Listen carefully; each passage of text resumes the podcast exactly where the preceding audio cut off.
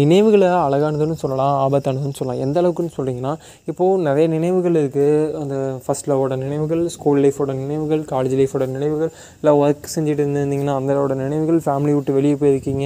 ஏதோ ஒர்க்குக்கோ ஸ்டடீஸ்க்கோ what of இதுக்கோ வெளியே போயிருக்கீங்கன்னா அந்த ஃபேமிலியோட நினைவுகள்னு நம்ம வாழ்க்கை முழுக்க இந்த நினைவுகள் வந்துக்கிட்டே இருக்கும். இந்த நினைவுகள் அப்படிங்கிறது நல்லதா கெட்டதா அது டிபேட்டபுள் அது ஒவ்வொருத்தருக்கும் பாயிண்ட் ஆஃப் வியூ ஆனால் ஒரு விஷயத்தை ஞாபகம் வச்சுக்கோங்க. நினைவுகள் அப்படிங்கிறது மெமரிஸ் அப்படிங்கிறது தடயங்கள். நம்ம வாழ்ந்துட்டு வந்த அந்த காலங்களோட அந்த இதோட தடயங்கள். நம்ம எப்படி வாழ்ந்துட்டு இருக்கோம்? அந்த கால் தடங்கள் தான் நினைவுகள்னு சொல்லுவோம்.